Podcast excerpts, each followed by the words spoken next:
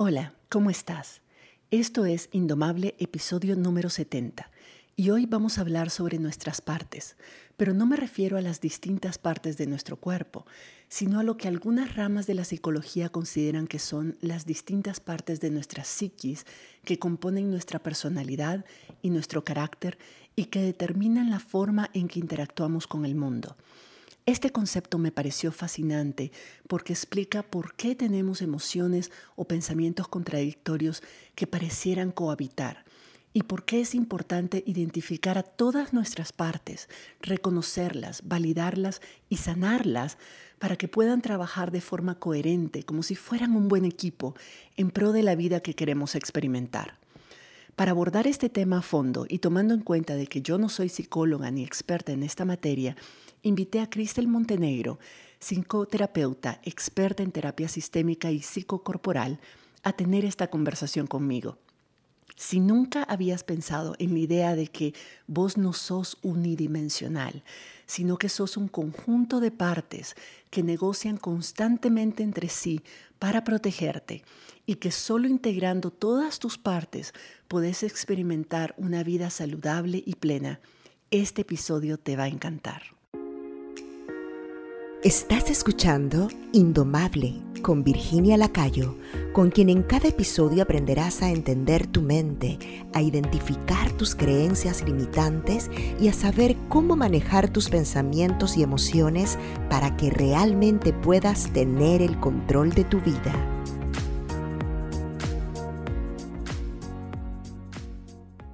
Bueno, muchas Gracias, Cristel, por estar aquí con nosotras y compartiendo todos tus conocimientos y saberes. Como dije en la introducción, sos una persona a la que admiro mucho, respeto mucho, creo que estás haciendo un trabajo increíble como terapeuta de traer todos tus conocimientos y, tus herramientas a no solo la terapia individual, pero también traerla a los espacios colectivos y cómo a nivel colectivo somos también, digamos, las organizaciones y los grupos somos organismos vivos que somos superiores a la suma de nuestras partes y como organismos vivos también necesitamos trabajar la conciencia colectiva, la mentalidad colectiva, la, los sistemas de valores que tenemos y de creencias colectivas. Entonces, ese, esa capacidad que vos tenés y que manifestas y que mostrás en, en todos tus contenidos y en las entrevistas que das y en los talleres que haces de vincular lo personal con lo colectivo, y como todo es parte realmente de un sistema integral y poder entendernos nosotras como parte de ese sistema integral, como sistemas en nosotras mismas, pero también como parte de sistemas más grandes integrales, creo que es sumamente importante para el tipo de trabajo que queremos hacer, tanto a nivel personal como colectivo, de a dónde queremos ir, qué tipo de interacciones queremos tener con nosotras mismas, con otras personas, con nuestro entorno y el tipo de dinámicas, de formas de funcionar dentro del planeta que, al que estamos aspirando. Entonces, de nuevo, muchísimas gracias por aceptar ser parte y tener esta conversación conmigo. Creo que el tema va a ser realmente fascinante.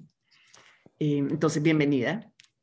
Gracias, Virginia. Yo fascinada también. Te he estado echando un ojo desde hace tiempo también en tus redes sociales y la verdad es que me alegra mucho que haya más personas que trasladen como todo el tema personal a lo colectivo y al, cambio social, sobre todo, ¿no? Sobre en qué dirección queremos que cambie.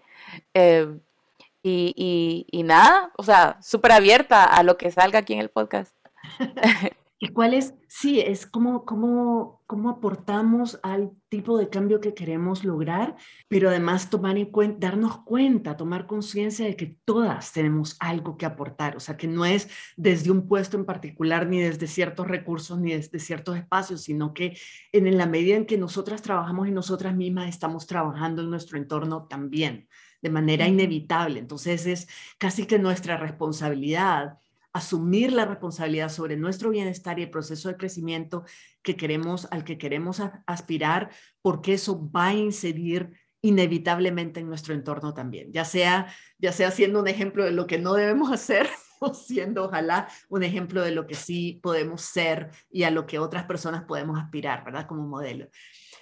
El tema de hoy en lo que quería eh, que nos enfocáramos, porque creo que es fascinante y nos va a ayudar a todas a entender mucho mejor por qué, por qué funcionamos como funcionamos, o sea, entendernos mejor nos ayuda a entender mejor nuestro comportamiento y a entender mejor nuestra relación con el entorno también. Y eh, hay una, una escuela, no sé si estoy diciendo, me corregí si hay algo en lo que de pronto estoy equivocada. Yo reconozco de que es un tema relativamente nuevo para mí, me tiene fascinada y por eso quiero compartirlo con otra gente porque creo que es muy útil. Pero, pero bueno, valga mi ignorancia, si hay algo en lo que, por favor, sentite en la libertad de corregirme para que todas estemos claras de cómo es que es realmente. Pero entiendo de que hay una escuela de, de la psicología que eh, aborda la, el ser y que aborda la, el funcionamiento, cómo funcionamos la, nuestra mente y cómo, funcionan, cómo funcionamos nosotros, que entiende a la persona, la unidad de la persona, no como una sola cosa que es unidimensional, sino como un conjunto de partes, como si fuéramos yo, como, como yo lo entiendo, y esto es por algunas conversaciones con terapeutas que he tenido también aquí, que me han explicado es, imagínate de que vos, hay una parte de vos, una, valga la redundancia, una parte de vos que es tu centro, que es tu ser, que es tu autenticidad, que es tu verdadero yo, ¿verdad? Pero después hay otras partes de mí que cada una juega un rol distinto y que tienen percepciones distintas de mi historia, de mi pasado, de mi vida actual, de quién yo soy, de quién debería ser, de lo que debería, de cómo debería comportarme o no. Y todas esas partes están constantemente interactuando entre ellas y con el entorno y de alguna manera definiendo mis resultados, mi comportamiento, al final, cómo termino yo, quién termino yo siendo en, en mi vida cotidiana, ¿verdad? Y yo hasta hace poco no, no imaginaba siquiera la posibilidad de que yo no fuera solo yo, de que es que así soy y lo que yo pienso es verdad y yo soy lo que pienso y yo soy lo que siento y es una sola cosa, sino que hay todo, una, todo un comité casi, un comité dirigiendo mi vida, pero es un comité interno. Contan, contanos un poquito más de esta, de esta rama de la filosofía y de la psicología, cómo funciona, cuáles son sus premisas, qué es lo que dice, a ver si lo explicas definitivamente mejor que yo. Ah, mira, es que es un temón este. Mira, em, me gusta, pues sí, que digamos que para mí trasciende incluso más el tema de la psicología porque es bastante filosófico, porque es como un enfoque de entender el mundo, otra mirada de explicarte la realidad, ¿verdad? Eh, y también de explicarte para qué existimos. A mí me gusta, pues que tiene que ver con todo el tema del trabajo sistémico, ¿no? Todo el trabajo, todo el enfoque sistémico, entender que somos un microsistema existiendo eh, con un macrosistema, ¿no? O con varios macrosistemas. Em, y pues este enfoque, digamos que nuevo, nuevo no es, o sea, ya tiene varios años, pero que se aplicó mucho a las máquinas, o sea, con todo el tema de la revolución industrial, con todo el tema de la ingeniería en sistemas, entender que diferentes partes que pueden estar juntas o no, eh, están conectadas y hacen que algo funcione, ¿sí? Eh, en ese momento, digamos, ponerle en los 70s, 80s, pues se aplicó mucho a los carros, a las máquinas, a las computadoras, ¿no? Como la, la cámara de la computadora que está en una parte del aparato, pero también está conectada con, con el mouse, que a lo mejor hoy es inalámbrico, que no están juntos necesariamente dentro del mismo aparato, pero uno incide sobre el otro. Eh, hacía que el comportamiento de esa computadora fuera como predecible. Es decir, que vos sabés que el día que la pantalla se daña, pues sabes más o menos con qué parte está conectada, entonces atendés el daño a, donde está conectada y ahí resolves el problema en la cámara. Por dar un ejemplo súper práctico. Lo mismo con los vehículos, ¿no? Si el vehículo un día se te recalienta, pues entonces vos sabés que el radiador pues puede ser una de las causas de por qué se, calentó, ¿verdad? Eh, es como predecible. Pero cuando este enfoque se traduce a los sistemas vivos, que no son sistemas cerrados como las máquinas, el enfoque cambia. cambia porque el ser humano pues no es predecible. No puede ser, o sea, no, no, es predecible porque está en una constante interacción con su entorno. Entonces, algo importante es que cuando hablamos de sistemas es importante diferenciar que hay sistemas cerrados y hay sistemas abiertos y que la principal diferencia es que el sistema cerrado Es decir, si una computadora, una computadora va a funcionar exactamente igual si está en tu casa o si está en un café o si está en otro país, va a funcionar de la misma forma. El entorno no necesariamente va a incidir en que la computadora cambie en su eficacia y en su eficiencia de trabajo. No necesariamente. Eh, pero con las personas, y no solo en las personas, me gusta a mí siempre aclarar que, sino en todos los sistemas vivos, todos los sistemas que interactúan, decir que su principal diferencia es que está en una constante, eh, en un constante compartir información de mí hacia afuera y de afuera hacia mí. Y que en ese interactuar hay expansión. Es decir, que en los sistemas vivos esa interacción con el entorno, eh, el crecimiento y el desarrollo y la expansión de la conciencia viva es como una de las finalidades más importantes, ¿no? Porque si este sistema se resiste a crecer o se resiste a interactuar con su entorno, posiblemente no va a sobrevivir, porque necesita ese constante desarrollo, esa constante interacción con el entorno para eh, reciclarse y para regenerarse y llegar a la siguiente fase, ¿no? Esto después en el mundo del desarrollo humano, pues, pues ya hay como más teorías, ¿no? las fases del desarrollo humano, cuáles son las crisis en las que pasamos a lo largo de nuestra vida, que nos ayudan a llegar a la siguiente fase, ¿no? Em, y me gusta empezar siempre explicando esto, porque como somos seres vivos, pues la función de este sistema es mantener la vida, que la vida continúe. Esa es su función última. Y bueno, todos los sistemas pues también tienen sus leyes y tienen sus principios em, que existen, o sea, pues sí, eh, digamos que existen en todos los sistemas del mundo, ¿no? Todos tienen em, un orden claro, ¿no? Deben tener un orden claro. Me gusta a mí cuando ya lo trasladamos al tema familiar, pero también en, el tema social, ¿no? Pero como hablamos a, nivel personal en este momento, todas las personas eh, son tres principios. El primero, el de la pertenencia, el orden y el equilibrio. Para mí bastante sencillo, pero se complejizan a la hora de aterrizarlo a la persona, ¿no? La pertenencia es algo tan sencillo como decir que todas las personas pertenecemos a un sistema familiar. También pertenecemos a un sistema comunitario que es en el que hemos crecido, también a un sistema país. Y si nos vamos al análisis más grande, o sea, todas las personas pertenecemos por el hecho de haber nacido ahí. Esto no es, tan, no es tan fácil, no es tan difícil de entender, pero se vuelve complejo, por ejemplo, cuando una, un papá no reconoce a un hijo. Por ejemplo, ahí se genera un conflicto. O cuando alguien es excluido de su sistema familiar. Puede ser que no le reconocen o puede ser que, por ejemplo, la comunidad LGTBI, que hay alguien de la familia que le excluye. O sea, ahí ya entra en conflicto esta primera, este primer principio. El segundo... sistema, tu sistema, mi sistema como persona entra en crisis porque uno de los principios que lo regulan fue violado o fue Exactamente. Ajá, ajá. Em, las, el segundo principio es el, es el orden y tampoco es tan complicado en teoría de entenderlo, ¿no? El orden dice que pues hay un orden de llegada a la vida y hay digamos, una especie de jerarquía. Mamá y papá pues son más grandes que yo por la sencilla razón de que vinieron a la vida hace muchos años antes que yo. Yo soy más pequeña, pero mamá y papá también son más pequeños ante otros seres que son mis abuelos, mis abuelas, que vinieron mucho antes, ¿no? Em, y con el orden va una serie de roles y de responsabilidades que se deben cumplir, pues en ese orden. Es decir, mamás y papás deben asumir un rol de cuidado y responsabilidad porque son mayores y son más grandes, tienen más recursos que los hijos que o que las hijas, ¿no? Porque son más pequeños. Su rol es de cuidado ante estas otras personas.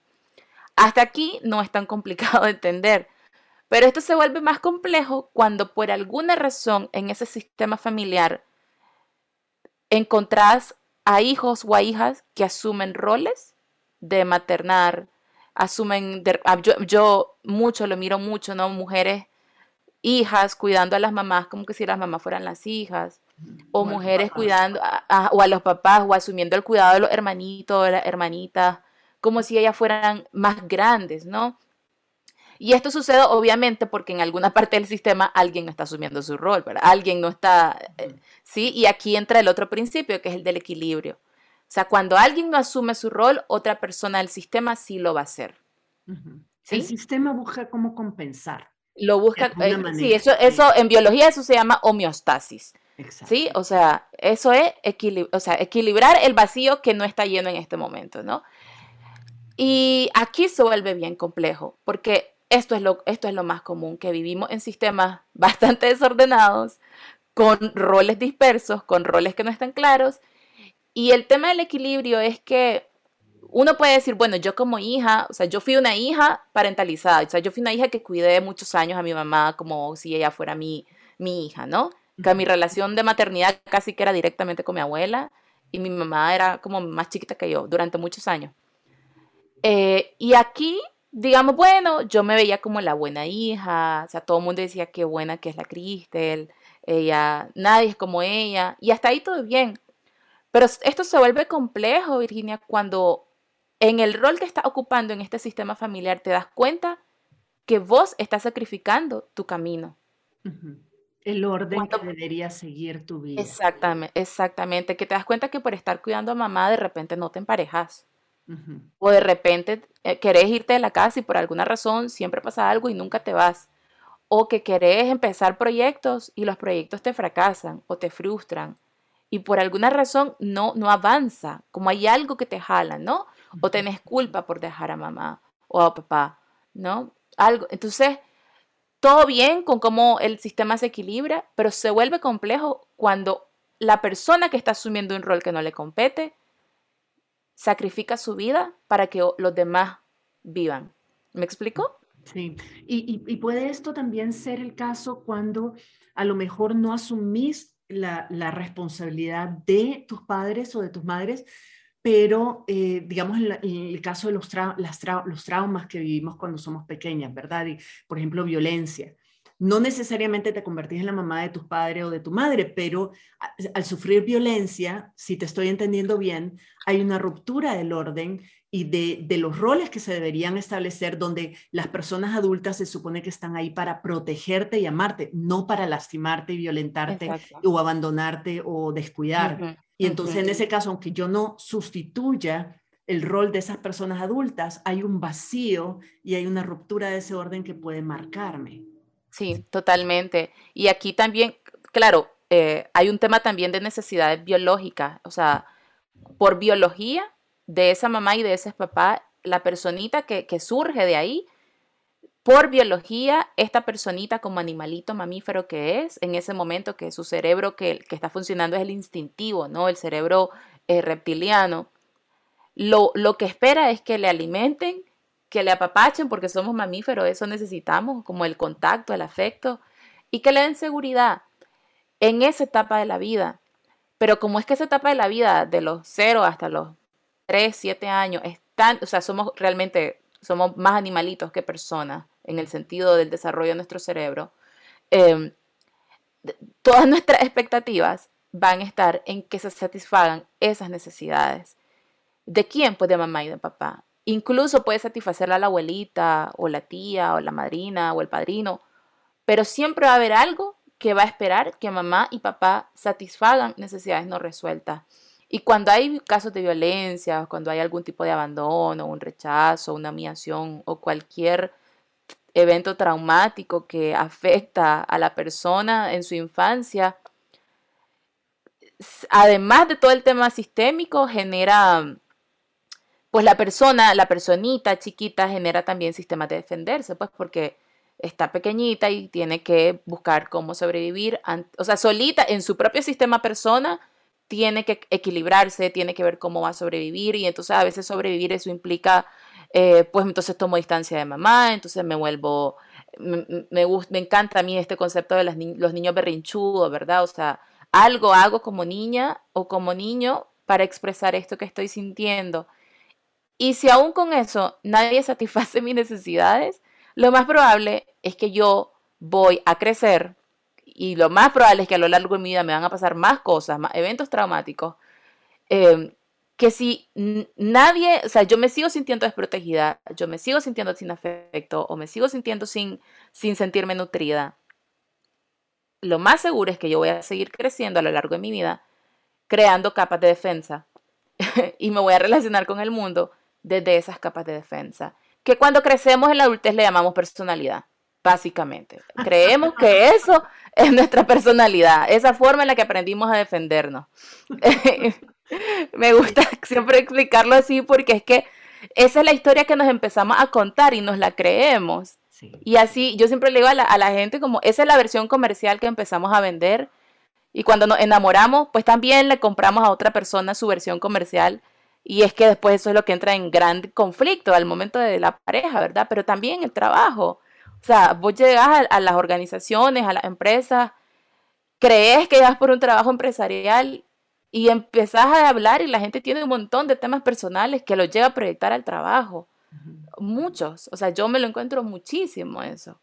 Em, me encanta, me encanta lo que, la cómo lo estás expresando, explicando, de que en realidad venimos al mundo con, con un, digamos, con un sistema operativo, con un software súper básico, súper básico de, de todos los rasgos de personalidad que después creamos, en realidad no nacemos con ellos. No. Y, y yo sé, y nos podríamos meter en este tema y hablar solo de esto todo, durante todo el episodio, pero solo para recapitular, cuando somos chiquitas, por ejemplo, no somos tímidas.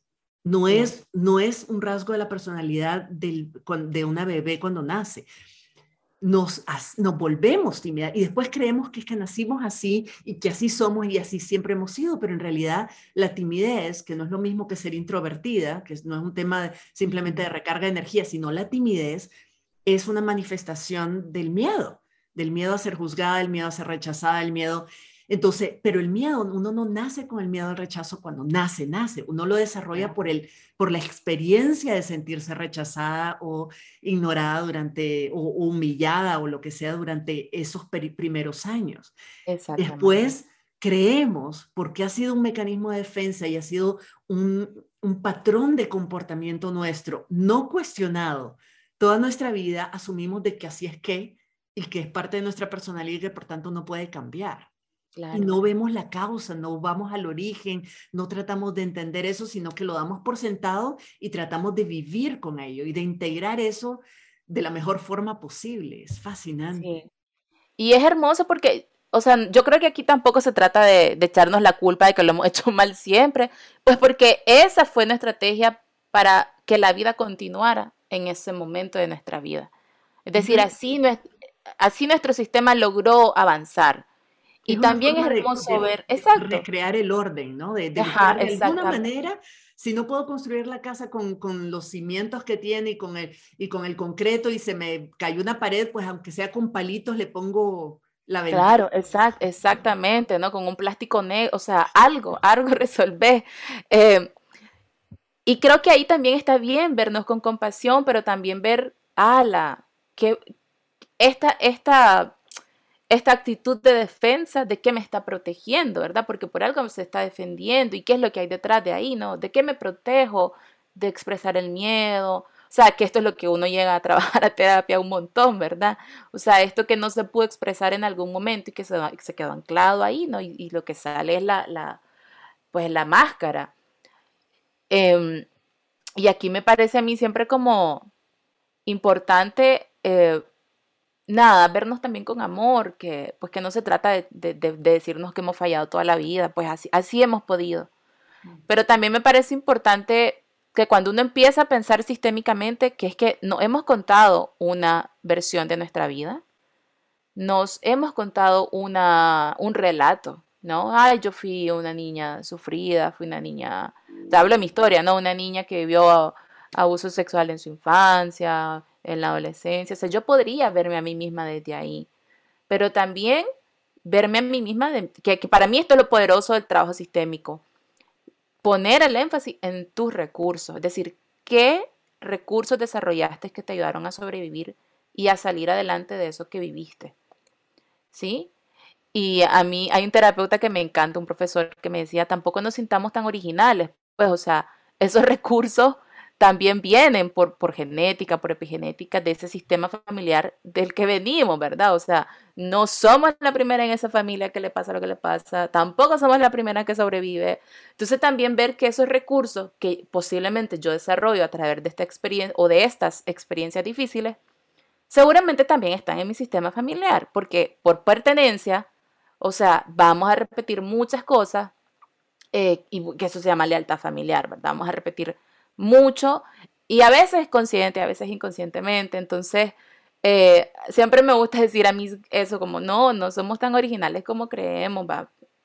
Seguramente estamos eh, integrando otras cosas hoy, pero también vernos con amor a nosotras y también ver con otros ojos a nuestro sistema, pues, en el que hemos crecido, pues porque así como nosotras hemos hecho mucho por sobrevivir y defendernos, pues seguramente mamá también, seguramente papá también, nuestras abuelas, nuestros abuelos también. Y no se trata de justificar las cosas que pasaron en el pasado, pero sí se trata de, cambiar el cuento que te estás contando, ¿no? Y a mí, a mí, para mí me gusta mucho decir que se trata de pasar de un paradigma de víctima, donde crees que eso es incambiable, que ya lo que te pasó te afectó para siempre y tu personalidad nunca más va a cambiar, a un paradigma más de la responsabilidad, más de protagonizar tu proceso, de decir, sí, me pasó esto, vengo de esta familia, claro que sí, vengo de este contexto donde nos afectó, porque es que además la familia también vive en un contexto, no, se puede descontextualizar las cosas que hacen los familiares, los ancestros, del contexto, del otro sistema en el que estaban interactuando, que también afectaba. Eh, entonces, se trata de, de integrar, ah, mira, todo esto nos ha pasado, pero también tenemos recursos que nos han sacado adelante y que hemos ido integrando a lo largo del tiempo. Em, eso, para mí el enfoque sistémico hace eso, tener una mirada mucho más amplia de lo que pasó, porque cuando hace eso, tus recursos también son más amplios y tus posibilidades de construir otras respuestas o de integrar otras estrategias también son más amplias. Cuando tienes una mirada plana y simple del pasado, pues tus estrategias de presente van a ser planas y, simples también. Y las de futuro también. Sí, sí. Estas son las, tener dos alternativas más o menos, que son las alternativas históricas, entonces es A o B, cuando realmente el abecedario tiene 26 letras, ¿verdad? Sí, totalmente. Y, y, y eso, y yo creo, y funciona igual, por ejemplo, algo que, que descubrí hace poco en mí misma, eh, entendiendo un poco cómo, cómo funcionan todas estas partes. Eh, funciona, o sea, podemos entendernos a nosotras mismas y nuestro comportamiento cuando hemos tenido patrones de comportamiento, mecanismos de defensa que nos mantienen en una posición de víctima. Por ejemplo, decir, bueno, yo sobreviví de esta manera, ta, ta, ta, y pobrecita yo, pero también interesante con cosas que reivindicamos como cualidades de las que nos sentimos orgullosas. Por ejemplo, hace poco yo estaba hablando con una, esta colega, ¿verdad? Que es, es terapeuta y que trabaja en el tema de, sistema de sistemas familiares. y, em, y, yo le decía, no, pero yo soy, yo soy además Enneagrama 3, soy súper high achiever, o sea, siempre estoy, ¿sabes? haciendo cosas y logrando cosas y súper productiva y súper, siempre, siempre inconstante, yo resuelvo. O sea, y tengo esa, tengo, tenía esa imagen de mí misma muy muy orgullosa de mí misma, decir, a mí me han pasado cualquier cantidad de vainas, pero yo soy como un gato en el aire, voy pegando gritos, pero a última hora me doy vuelta y caigo siempre en cuatro patas, yo siempre resuelvo, yo salgo adelante. Entonces, una imagen de mí que a lo mejor no suena víctima, pero cuando esa persona me ayudó a entender de dónde venía y cuál es como la otra cara de la moneda, el lado, el lado oscuro de la luna, ¿verdad? Vemos el brillante, pero el lado toda, moneda tiene dos caras y la luna tiene dos caras también. Entonces, decir, bueno, ¿cuál es el lado oscuro de esta cualidad que vos percibís, Virginia, como cualidad? Y analizando dije, bueno, esa, esa imagen, esa identidad de mí misma que yo definía como mi identidad, de que es la de armas tomarla, de que yo aguanto, de que yo soy, de que yo puedo con todo, de que, de que yo de alguna manera salgo adelante, en realidad era un mecanismo de protección que yo no sabía, que era un mecanismo de defensa que yo desarrollé cuando era pequeña, cuando en, la forma en la que yo crecí, yo siempre dije que yo me crié a mí misma, porque mis padres divorciados, yo igual estaba en una casa que en la otra, como yo tenía la sensación de que nunca sabían dónde estaba y que crecí sin supervisión de alguna manera y, y por tanto con muchas necesidades no atendidas, ¿verdad? Que yo tenía que resolver por mí misma. Yo no lo viví en ese momento, más bien no lo asimilé como un trauma, lo asimilé como, un, como un desarrollo de una resiliencia a fuerza, o sea, carburo, maduré a carburo y me desarrollé el carburo, pero ahora entiendo de que esa, esa parte de mí, que es la emprendedora, la que va a salir adelante, la que lucha, la que no importa lo que pase, siempre, siempre resuelve de alguna manera, es realmente no, no una imagen de persona adulta, sino de la niña que tuvo que resolver de alguna manera. Pero esa niña ahora hay una, esa niña no confía en otras partes de mí, por ejemplo, la parte adulta que soy ahora, no confía de que yo la puedo cuidar. Y siempre está como, no, no confío porque aquí, aquí no se puede confiar en nadie, si no resuelves vos, no se resuelven las cosas, tenés que hacerlo todo vos.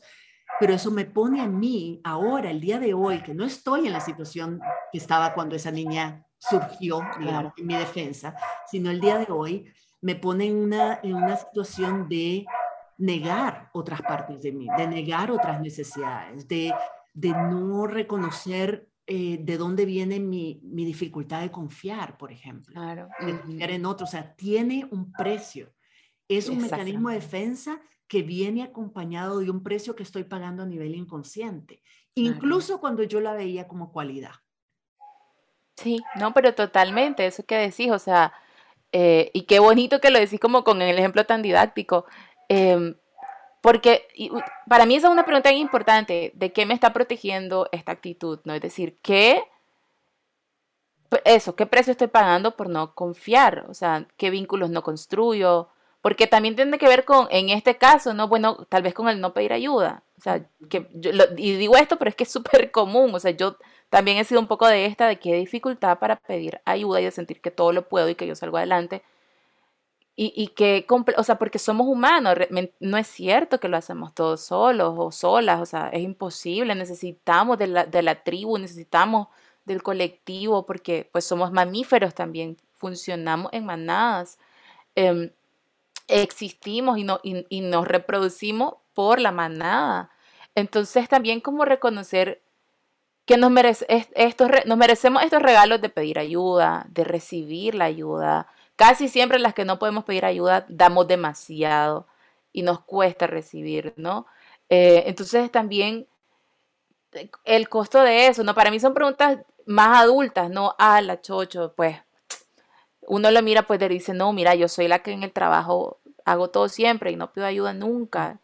¿Y cómo me impacta eso, no? O uno lo mira en la pareja, eh, o sea, yo soy la que, la que limpia, la que hace, la que hace todo, la que lo va a traer, la que está pendiente, la de los detalles, pero a lo mejor de repente pues siento, me siento mal cuando alguien, cuando mi pareja, no sé, eh, me paga la cuenta, no estoy traicionando el feminismo, algo. Este, eh, lo digo porque eso, como, porque es un poco también la memoria del cuerpo, cuando el cuerpo aprendió durante tantos años a responder y a vivir de una forma, claramente nos va a tomar un tiempo reaprender, como decías vos, que ya no está en el contexto en donde tuvo que hacer esa estrategia, ¿no?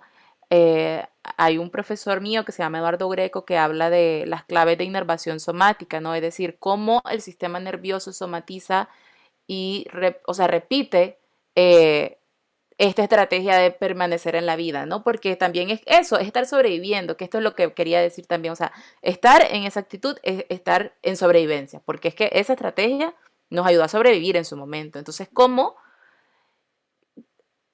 Y, aquí me, gusta a mí decir cómo integrar que el aprendizaje, este reintegrar nuevos hábitos, reaprender a estar en la vida, no solo es mental, no solo es cambiar los pensamientos, que sí, o sea, una parte es bastante cognitiva, bastante reflexión, bastante tomar conciencia, ¿no? Que mucho se hace esto en la gestalt, eh, darse cuenta, ¿no? Pero otra parte es integrar al cuerpo, es decir, el proceso de cambio no debe ir separado de lo que vas viviendo en tu cuerpo, es decir, permitirte pedir ayuda a vos misma en otras áreas físicas, en otras áreas de tu cuerpo, en otras áreas espirituales, en otras áreas emocionales, Eh, porque también me pasa que cuando nos quedamos, o sea, lo he visto mucho, es decir, cuando nos quedamos solo reflexionando, hay gente que sabe un montón de cosas, pero no lo aterriza al cuerpo y no, no, como cuando sabes que estás en una relación de pareja que no te sentir bien, que no estás cómoda, pero por alguna razón no logras salir de ahí. O sea, que lo entendés aquí en la cabeza, pero hay algo que todavía no te permite salir, ¿no? A lo mejor es, ¿no? A lo mejor es un miedo, a lo mejor es un sentir que no vas a poder sola, no lo sé.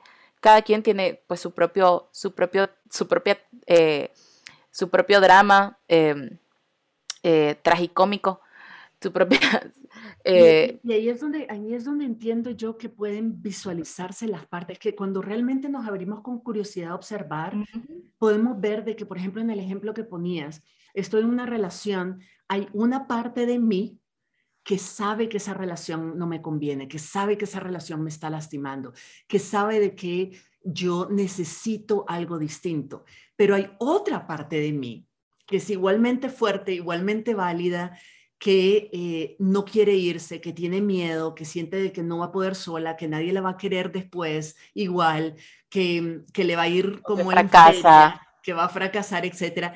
Y es, y es interesante porque pensamos de que somos solo una de esas partes. Pensamos de que somos la parte que se quiere quedar y que hay algo, algo como externo metiéndonos ruido en la cabeza. O pensamos que somos la parte que se quiere ir y no entendemos por qué no nos vamos. Y es porque no reconocemos que una parte de nosotras, que es igualmente válida y fuerte y dominante, no se quiere ir y que tiene sus razones para no irse.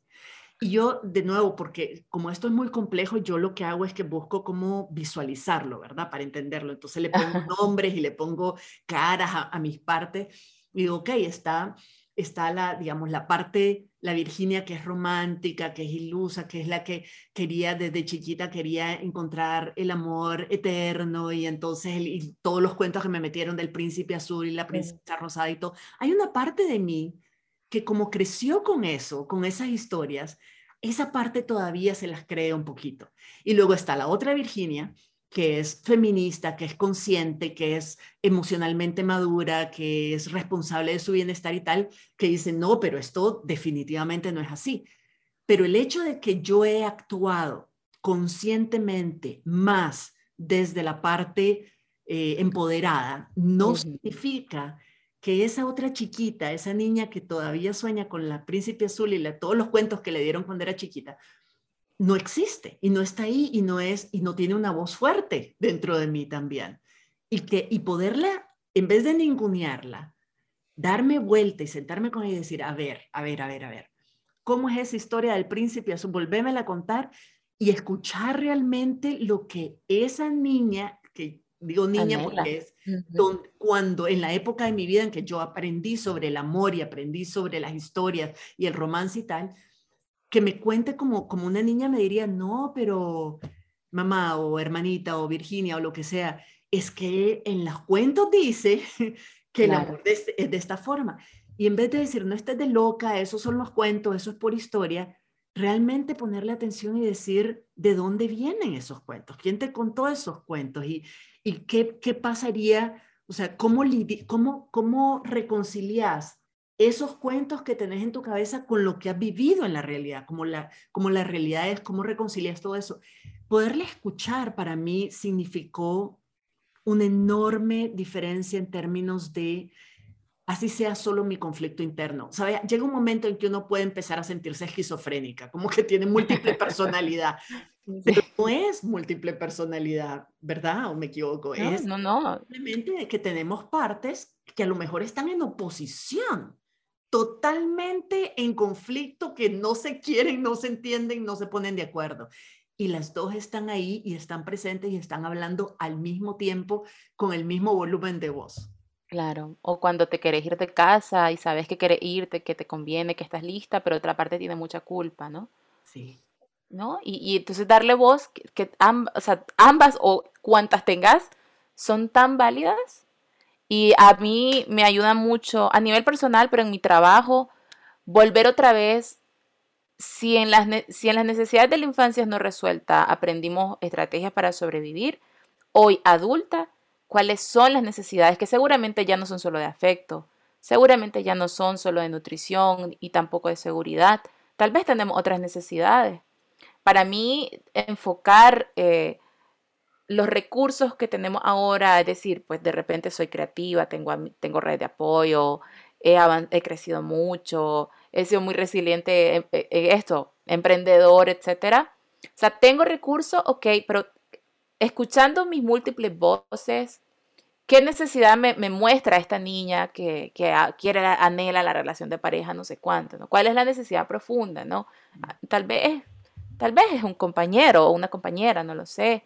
Tal vez es un abrazo, tal vez anhela, no sé, eh, porque ahí es donde yo veo que las necesidades son bien puntuales, ¿no? Tal vez necesita contacto, tal vez necesita compañía, ¿qué es lo que anhela, no? Entonces, poner el foco en las necesidades para mí ayuda a potenciar los recursos, es decir, cuando yo sé que a lo mejor es que lo que necesito no es a esta pareja, a lo mejor lo que necesito es contacto, a lo mejor lo que necesito es comunicación, a lo mejor lo que necesito es sentirme acompañada, y de repente me doy cuenta que tengo un apego a esta persona, pero las necesidades que tengo no están satisfechas ahí.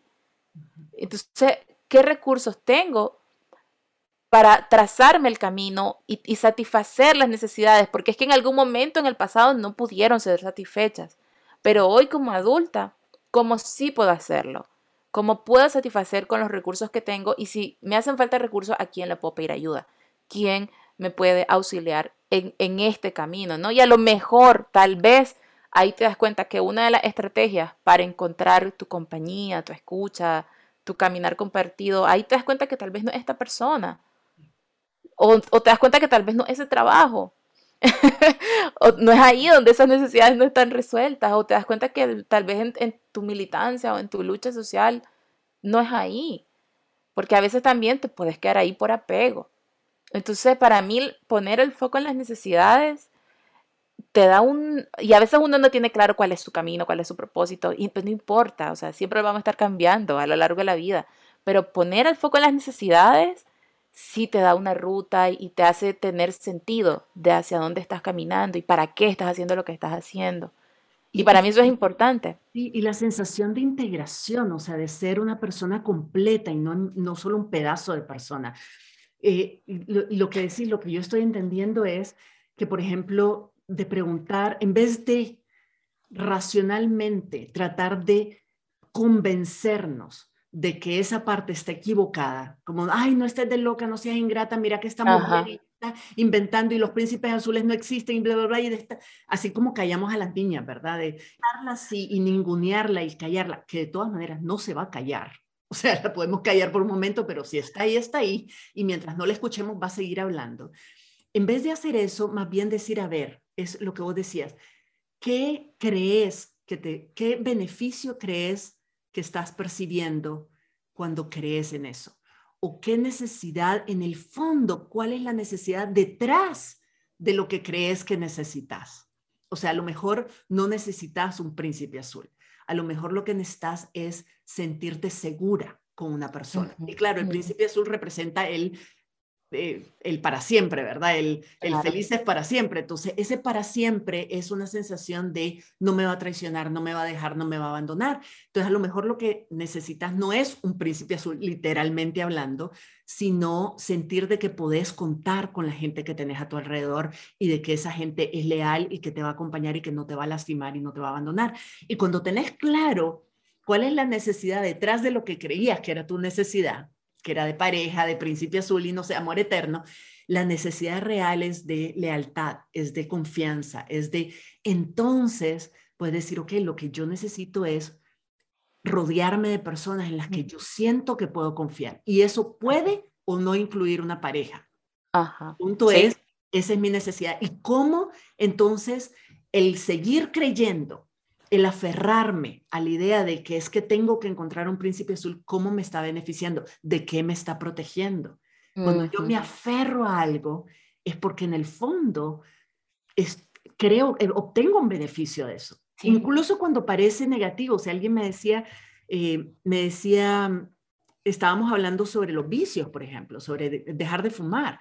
Me decía, pero yo tengo súper, súper claro de que es importante dejar de fumar porque eh, daño para la salud y el cáncer y tal, entonces, ¿por qué no puedo hacerlo? Y yo le decía, no es, la incapacidad no es física.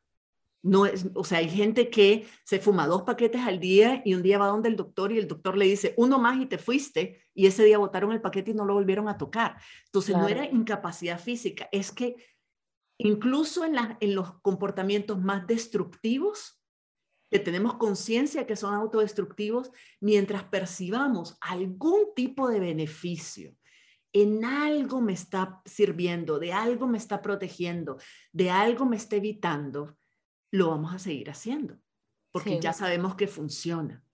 Sí, sí, sí, sí. Y cuando uno los mira también en los sistemas familiares, Virginia, cuando ves a una persona del sistema sacrificando su vida, haciendo actitudes que hacen daño, también hace falta ahí trascender el análisis también, o sea, en este sistema familiar, en este contexto y con esta historia familiar, ¿a quién está protegiendo esta persona? ¿Por qué está sacrificando su vida? Mm. Porque alguien en el sistema o, al, o algunas personas en el sistema no están asumiendo su parte. O, bueno, aquí todo se complejiza más, ¿verdad? Porque a lo mejor hay cosas que no se han dicho, que no se han contado, etcétera. Pero, pero también es esa la pregunta, o sea, ahí, para mí eso también es de las cosas que más agradecido en las familias, pero también en los espacios sociales. Es decir, cuando hay alguien que incluso laboralmente o en la organización está sacrificando su, es decir, yo trabajo con un montón de organizaciones sociales, miro al equipo técnico y poca gente está emparejada y toda su vida es trabajo. Y poca gente, no sé, dedican espacios para viajar o para, no sé, toda su vida es trabajo. Entonces, cuando ves que está, o sea, no tenés otras áreas de tu vida, las tenés desatendidas, voy a llamarle así. Es decir, uno, que, cuál es el beneficio de estar ahí, pero también de qué se está protegiendo este espacio al no integrar esa otra área, ¿me entendés? ¿Cuál es, ¿Qué es lo que hay ahí profundamente? Que a mí esto es lo que me resulta apasionante de este trabajo, ¿me entendés? Una cosa es la pasión y aquí, y yo creo que aquí todas nos vamos a identificar con lo que estás diciendo y con lo que yo voy a reforzar también. Una cosa es trabajar y dedicarle tiempo y energía a tu trabajo porque te apasiona y otra cosa es ser workaholic. Y workaholic es una persona adicta al trabajo y como toda adicción es un escape de la vida real. O sea, estoy trabajando porque la vida que tengo no me satisface. Entonces, me concentro en este trabajo que me da algún tipo de, de endorfinas, algún tipo de dopamina, o sea, alguna, me, me, inyecta algún tipo de químico, o sea, de alguna manera me hace producir químicos de bienestar que otras áreas de mi vida no me producen. Entonces, en lugar de simplemente decir, no debería trabajar tanto y forzarte a tomar vacaciones y forzarte a alejarte del trabajo, a lo mejor es preguntarte qué es lo que el trabajo me está dando, qué otros espacios en mi vida no me están dando y qué partes de mí no están siendo atendidas en mi vida personal y sienten que, que les pongo más atención o que reciben más en mi espacio laboral. O sea, son preguntas súper poderosas. Totalmente. Totalmente, porque es que cuando lo llevas ya lo colectivo, entonces entendés la dinámica laboral, entendés la dinámica organizativa, la dinámica familiar también, es decir, que eso, eso se convierte en mandatos familiares, se convierte en cultura organizacional, se convierte en pues todos los, mandatos y la forma de, ser instalada, ¿verdad? Eh, y, y pero es que el trabajo, yo lo miro que funciona, eh, los sistemas laborales funcionan casi igual que los sistemas familiares, ¿no? Em, cada quien ya con su historia y, y bueno, eh, también ahí es donde se encuentra lo, la eficiencia laboral, no, no quiero decir productividad laboral, pero es que se nota en un espacio laboral, en un espacio organizativo, en un espacio colectivo, cuando el equipo está agotado, cuando tiene otros temas no resueltos. Eh, es decir, ese sistema vivo que dijiste vos al inicio, que es lo colectivo, también lo siente y se nota en el trabajo. Y la audiencia o el público meta o la persona beneficiaria lo sienten también. ¿Puedes darme un ejemplo muy concreto, por ejemplo, de, de una líder que está realmente muy devota en su trabajo, en su organización, muy, en su empresa, muy, muy apasionada, y cómo el hecho de que ella no haya puesto atención a todas sus partes y no haya de manera consciente y compasiva realmente entendido cuáles son las necesidades desatendidas, cómo esa falta de integración, digamos, interna, personal, afecta de manera directa su liderazgo, su estilo de liderazgo. ¿Puedes pensar en algún ejemplo? Eh, mira, lo he visto mucho. hace tiempo trabajé en una, fundación de una empresa en Honduras y la líder, que era, era mujer, era la presidenta de la fundación, eh, pues nada, empezaron muy de abajo eh, y con muchas, fue un papá duro, porque el papá fue el que empezó la empresa, una, le tocó, eh, era la hija mayor, entonces le tocó la parte dura de arrancar una empresa, o el papá ausente, mamá cuidando el montón de hijos hijas en la casa, con mucha pobreza. Y esta fue la hija que estuvo ahí al lado del papá. Eh, y era una familia muy querida en la comunidad. Ellos empezaron a crecer, empezaron a construir su empresa y, a tener bastante dinero. Em, y después ella pone la fundación en la empresa, es la presidenta, y de repente nos damos cuenta, pues a mí me, invitan a trabajar y eso, y empezamos a ver, pues que la empresa lleva, la fundación tiene como 10 años, pero solo de hacer como caridad, decir mucha, sí, dar regalos a la comunidad, como devolver mucho a la comunidad. Y cuando empezamos a trabajar en un momento nos damos cuenta que ahí hay que hay una niña con mucha culpa, que hay una niña que también tuvo muchas carencias, que sacrificó mucho de su infancia porque ese papá cumpliera su sueño, pues, o porque, y mamá también, que sacrificó mucha de su vida por cuidando hijos, cuidando hijas. Y se notaba en el trabajo, porque lo que sucedía era que además te quedaba mucha caridad en la comunidad donde trabajaban, al mismo tiempo también generaba una gran dependencia de la comunidad con su negocio, ¿verdad? Y, cuando vos estás trabajando desde la culpa, y esta mujer estaba realmente apasionada por lo que hacía. Y ella decía, bueno, vamos a incidir por aquí, a ver si ponemos un hospital y poner las escuelas y poner no sé cuánto. Pero todo era como con mucha culpa, todo el tiempo. No, la gente no, o sea, y, y volvía a ver su historia y ella era con todo lo que no pudo tener de niña, con todo lo que le costó, eh, y, era volverse a ver a ella cuando veía a la gente, ¿no? Y esto no está mal, pero sí se convertía en un conflicto cuando ella primero no lograba, o sea, hay, su vida personal, su vida de pareja, su relación con sus hijas, o sea, tenía tanta mirada en la culpa que tenía todas las áreas, las otras áreas, sin prestarle tanta atención, ¿no? Porque la, mirada hacia, hacia lo que te hizo falta, lo que no pudo ser, la impedía, impedía que tuviera una relación de plenitud con su hija, que pudiera comunicarse desde sus recursos, con su esposo también. O sea, me recuerdo que la relación con el esposo era como casi, casi, eh, era, no sé, era como que hablara como de un diplomático, pues, o sea, como alguien, ¿no? Que está ahí en la casa, pero no de pareja, ¿no?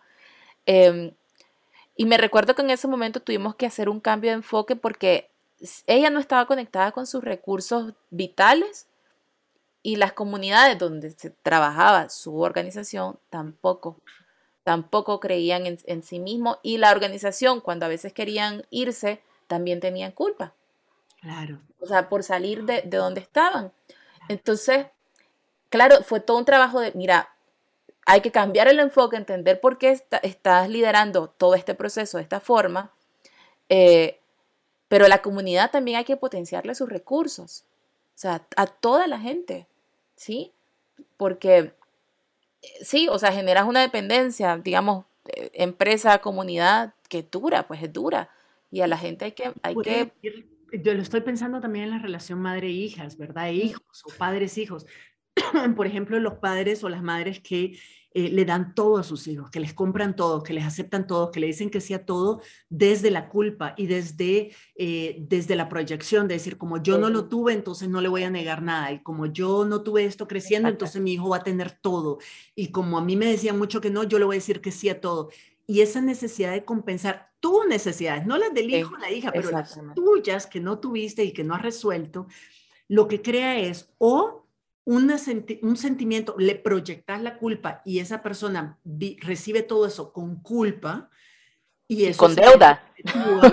y se O lo contrario, de repente lo que creas es una persona entitled, es una persona que asume de que tiene todo el derecho de que vos estés a su servicio y disposición y de que tiene y que y que vos tenés la obligación de decirle que sí a todo y de darle, etcétera. Entonces, lo mismo que podemos hacer con las comunidades y con las organizaciones con las que trabajamos, lo mismo se ve a nivel de la familia, de las relaciones interpersonales, porque cuando estás interactuando desde una necesidad no satisfecha o desde una emoción que es paralizante o que es, o que es negativa, por decirlo de alguna manera, o sea, de una emoción que responde a una necesidad no satisfecha, la estás proyectando también. Y no hay forma que la otra parte, sea la persona o un grupo o una comunidad, no perciba eso, lo pase por sus propios filtros y se te devuelva en o codependencia. Exacto, eso iba a decir. Una actitud de, de, de, de de super, ¿sabes? De, de derechos que no son, o de culpa también, o sea, pero en todo, de, ajá, de, de, de, ejercicio de poder, entonces yo me vuelvo tu jefa o tu mamá o lo que sea y vos me debes a mí, esa relación de deuda, por ejemplo, que en todo caso, en ninguno de los casos es positiva, en ninguno de los casos una relación sana. En todos los casos genera dependencia. Y la dependencia se caracteriza porque hay alguien, hay un perpetrador o una perpetradora y hay una víctima, pero también hay una, hay una salvadora, o sea, que es, muy, es como un triángulo amoroso, le digo yo, que de repente puedo hacerte daño, pero es que después también soy la quien te salva. Soy, soy quien te ofrezco, ¿no? Pero de la otra persona también, o sea, puede hacerme daño, pero también me puede ofrecer cosas para salvarme. Y hay una relación de víctimas en ambas vías, suponiendo que esto es un vínculo de dos, ¿verdad? Eh, pero la codependencia, o sea, no se puede salir porque es que necesitas dosis cada vez más grandes del otro vínculo. Y, y, y, eso, lo que es como una dependencia, lo que hacen las adicciones también. Ya no es suficiente el poquito. Y, y en, en, todas esas relaciones, no importa el rol que jugues, siempre hay, es una parte de vos está voluntariamente jugando ese rol. Hay una parte de vos que a nivel inconsciente está perpetuando eso. Entonces, es importante que en, en cualquier circunstancia en la que estemos, que sintamos que la dinámica no es la que queríamos que sea, no es la más saludable, es empezar preguntándonos qué parte de mí, no es yo, no soy yo la culpable, no me lo merezco, no con esa actitud, sino qué parte inconsciente de mí siente que necesita mantener esta dinámica, siente que se beneficia de esta dinámica, que la protege de algo. Porque en la medida en que yo logro identificar esa partecita de mí que de alguna manera perpetúa esta dinámica porque siente que le va a llenar una necesidad, entonces puedo atender la necesidad real para entonces transformar la dinámica. ¿Así es? Sí, totalmente, totalmente, totalmente. Y de esto, claro, o sea, esto toma tiempo, ¿verdad? Fácil, lo estamos contando aquí. Pero bueno, y ese es el camino podemos hacer, Cristel, en esta, digamos, tomando en cuenta de que esto probablemente necesite algún acompañamiento de una persona especializada en este tipo de terapia para entenderlo mucho más a fondo, pero hay algo que nosotras podamos empezar a hacer, aunque sea como una práctica pequeñita, individual, que nos permita ir eh, como, como explorando, tal vez no entendiendo y procesando, y tal vez eso necesitamos ayuda, pero como explorando este concepto de las partes nuestras. ¿Qué, ¿qué nos recomendarías hacer? Mira, a mí me encanta compartirle a la gente ejercicios fenomenológicos, en el sentido de que cuando te pasa algo, vamos a no a interpretar lo que nos pasa, ni siquiera ponerle como sentimiento o necesariamente, pero sí a ver el fenómeno que nos está pasando. Por ejemplo, recibí una noticia y de repente me empezó un dolor de cabeza. Eh, vi una imagen y me dio náusea. Me empezó a temblar la mano. Eh, me empezó a palpitar el corazón. Yo creo que es bien importante empezar a tomar conciencia corporal, porque ahí hay mucha información. Ah, me di cuenta de una situación de infidelidad y me dio asco. O al día siguiente amanecí con diarrea. Mm. ¿Cuántos días me duró la diarrea? ¿Sí? Em, un dolor de espalda, ¿no? Eh, porque yo creo que el cuerpo enseña el camino realmente. Creo que prestar atención a algo, eh, y, me voy al fenómeno, ¿me entendés? Ah, mira, pasó esto y después, no sé, me caí, me doblé el pie. Mm. decir, ¿qué pasa sin que aquí haya nadie experta, ¿verdad? En lenguaje emocional o en decodificación, no, no hace falta, pero prestarle atención a cómo mi cuerpo está resonando y reaccionando ante las cosas que voy viviendo, ya me da información. Y anotarlo, llevarlas como, como un registro, porque eso te empieza a ser más consciente de lo que te va pasando. Ah, fíjate que soñé tal cosa y me desperté eh, temblando o me desperté de un impulso, ¿no? Tampoco que sabes, sabes que tenés que saber analizar sueños o trabajar con... No, solo prestar como conciencia a esto que está pasando, porque son diferentes partes tuyas que se van apareciendo que a lo mejor no tenés tan conciencia, ¿no? O de repente decís, no, voy a, hacer mi examen hoy, mi examen final, no sé cuánto, estudié, voy lista, pero de repente te das cuenta que tu cuerpo está temblando o que tus manos están sudando no, pues a, lo mejor hay una parte ansiosa, a lo mejor hay una parte que está nerviosa, aunque haya estudiado mucho, ¿no? Y que sepas que a lo mejor va a salir bien. Entonces, son, es un ejercicio muy práctico de darle lugar a cómo el cuerpo, porque para mí la mente es muy buena, pero también es bien mentirosa. Le creemos el cuento bien fácil. Hay que integrar a qué le pasa a nuestro cuerpo cuando estamos en, diferentes entornos, en diferentes aspectos. Y que el cuerpo nos ayude a, decidir, bueno, esto, ok, estoy nerviosa, siento nervios, mi mano está, volver la atención a, la atención a estos puntos que el cuerpo me está mostrando, ¿no? Ok, ¿y qué necesita mi mano para dejar de temblar? Pues tal vez necesita moverse, tal vez necesita bailar, tal vez necesita agarrar otra mano, tal vez necesita que alguien le aire, no sé, vuelvo a la necesidad, ¿me entendés? Que este cuerpo sintiéndose así hoy como se siente, ¿qué necesita? Tal vez necesito espacio, tal vez necesito respirar por otro lado, tal vez necesito escuchar música, tal vez necesito hablar, expresar que estoy, no sé, que estoy nerviosa. Eh, eso, para mí, muy concretamente, volver al cuerpo desde esa atención y, y, y algo cambia en el cuerpo cuando uno presta atención, ¿sabes? Hay, un efecto.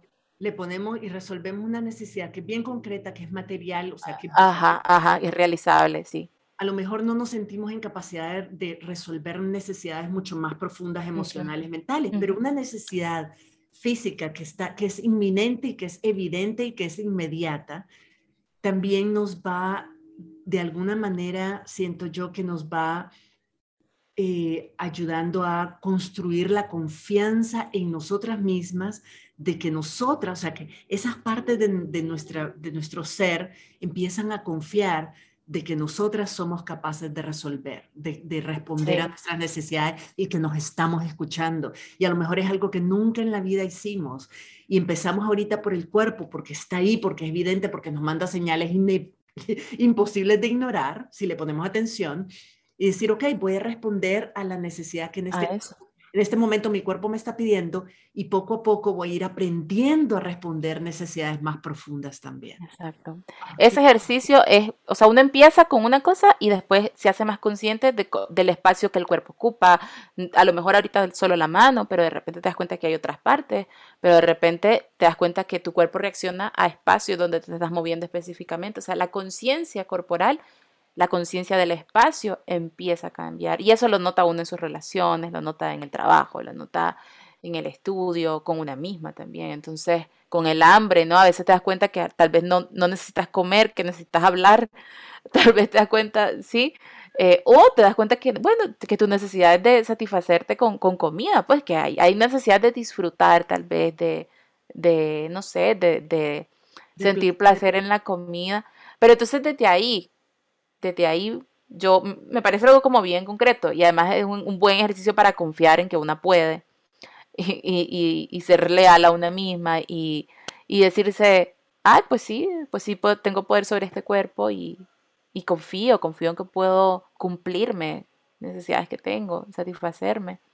Ya, sí, sí, sí. Precioso. Uy, Cristel, yo podría pasar hablando todo el día sobre esto porque es, fascinante y luego tenemos los siguientes niveles, ¿verdad? De que una vez que aprendes a escuchar tu cuerpo y decir, ok, lo que yo necesito ahorita es comer algo dulce porque quiero sentir placer, más adelante cuando ya tenías esa primera parte de práctica, ese primer nivel de práctica, más adelante puedes hacerte preguntas más profundas como por ejemplo, ¿esto es realmente hambre? ¿Realmente lo que necesito es placer? ¿O estoy solo aburrida? ¿O estoy ansiosa? Y esto, o estoy deprimida o me siento abandonada y estoy tratando de compensar con la comida. Pero ya ese es otro nivel. El primer pasito es qué estoy sintiendo, qué necesito en este momento, cómo puedo escuchar y responder a mis necesidades yo ser yo la proveedora de mis necesidades, en lugar de, de, mantenerme eh, como víctima porque mi entorno no me está respondiendo a mis necesidades y además desarrollando más o reforzando mecanismos de defensa o desarrollando nuevos porque esas necesidades siguen todavía a esta altura de mi vida de adulta, siguen siendo insatisfechas porque yo no he resuelto, porque yo no las estoy satisfaciendo. Que precioso. Mil, mil gracias. Ha sido una conversación extraordinaria. Creo que lo vamos a tener que escuchar más de una vez para realmente rica de conceptos y de ideas y de imágenes y de ejemplos.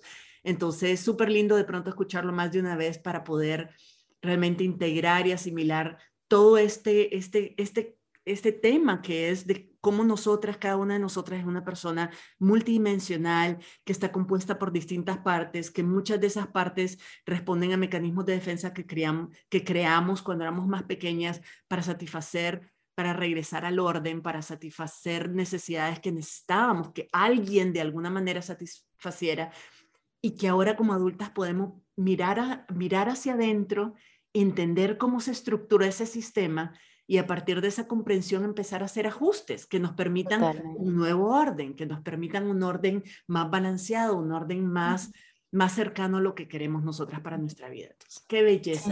Mil, mil ah. gracias. ¿Dónde te pueden encontrar si quieren saber más de esto, si quieren seguirte, aprender más de vos? Sí, bueno, me pueden encontrar en Cristel Montenegro en Instagram, allí generalmente la red en la que más interactúo. Me pueden escribir a mi correo también, cristelmontenegro.info.gmail.com. Eh, me, la, me la vivo dando talleres, dando cursos en línea. Em, y nada, o sea, sí también quería decir que, que, es un poco esto ir restableciendo el orden, pero también confiar que somos sistemas vivos, abiertos. En algún momento va a haber otro caos y va a venir, ¿sí? Y es nuestro ciclo. Entonces, porque lo que pasa es que yo atiendo gente que después me dice, no, pero es que este tema ya lo trabajé hace años y otra vez pues sí, así somos las personas. Entonces, como también, pues disfrutarnos del proceso, o sea, así somos, incoherentes, y para eso venimos, pues para crecer. Entonces, eh, pues voy a decir lo sencillo ahorita, pero fluir con el crecimiento, ¿no? Y, priorizarnos en el camino. Sí, qué bello, qué bello. ¿Vos atención personalizada también? O sea, atención. Doy atención, sí, doy atención individual grupal también, que de hecho son las que más me encantan. Eh, trabajo mucho con personas y mucho con organizaciones también, con colectivos. O sea, que ya saben. sí. tienen, hay mucho que aprender y como, y como vos estabas planteando el ejemplo al inicio, a veces entramos por lo personal y por todo este trabajo de las partes y de dónde vienen y a qué responden y de ahí se desencadena toda una transformación organizacional poderosísima. Y a la inversa, a veces entramos por la organización, el funcionamiento de la organización y entonces podemos entender mejor a las personas y cada una de las de los elementos que componen ese, ese cuerpo vivo que es esa organización o esa comunidad. Así que por donde entremos, siempre hay mucho que trabajar, mucho que descubrir y muchas oportunidades de crecimiento. Así que ya saben, búsquenla, Kristen, síguenla, y, porque todas tenemos todavía mucho que aprender. Mil, mil gracias por compartir estos conocimientos con nosotras, Kristen. También. Gracias, Virginia. Gracias de verdad. Cuando querrás, yo ahí vengo. por ahí te busco de nuevo para los próximos. Vale, Dale, pues. Un abrazote. Si te gustó este podcast, es un buen karma compartirlo con otras personas. Y si quieres aplicar todo lo que yo te enseño en mi podcast a tu vida personal o profesional, dale un vistazo a mi programa de coaching mensual Indomable. Ahí aprendemos a manejar nuestra mente y nuestras emociones para que nada ni nadie controle lo que pensamos, sentimos o hacemos y para sentirnos seguras de que podremos hacer siempre lo correcto aún bajo presión. Para registrarte, visita mi sitio web virginialacayo.com, pleca membresía. Te espero por allá y nos escuchamos en la próxima. Si te gustó este episodio, puedes registrarte en el programa Indomable, la comunidad de desarrollo personal donde Virginia Lacayo te acompañará y te brindará herramientas que te ayudarán a transformar tu vida. Visita la página virginialacayo.com y regístrate para recibir contenido exclusivo.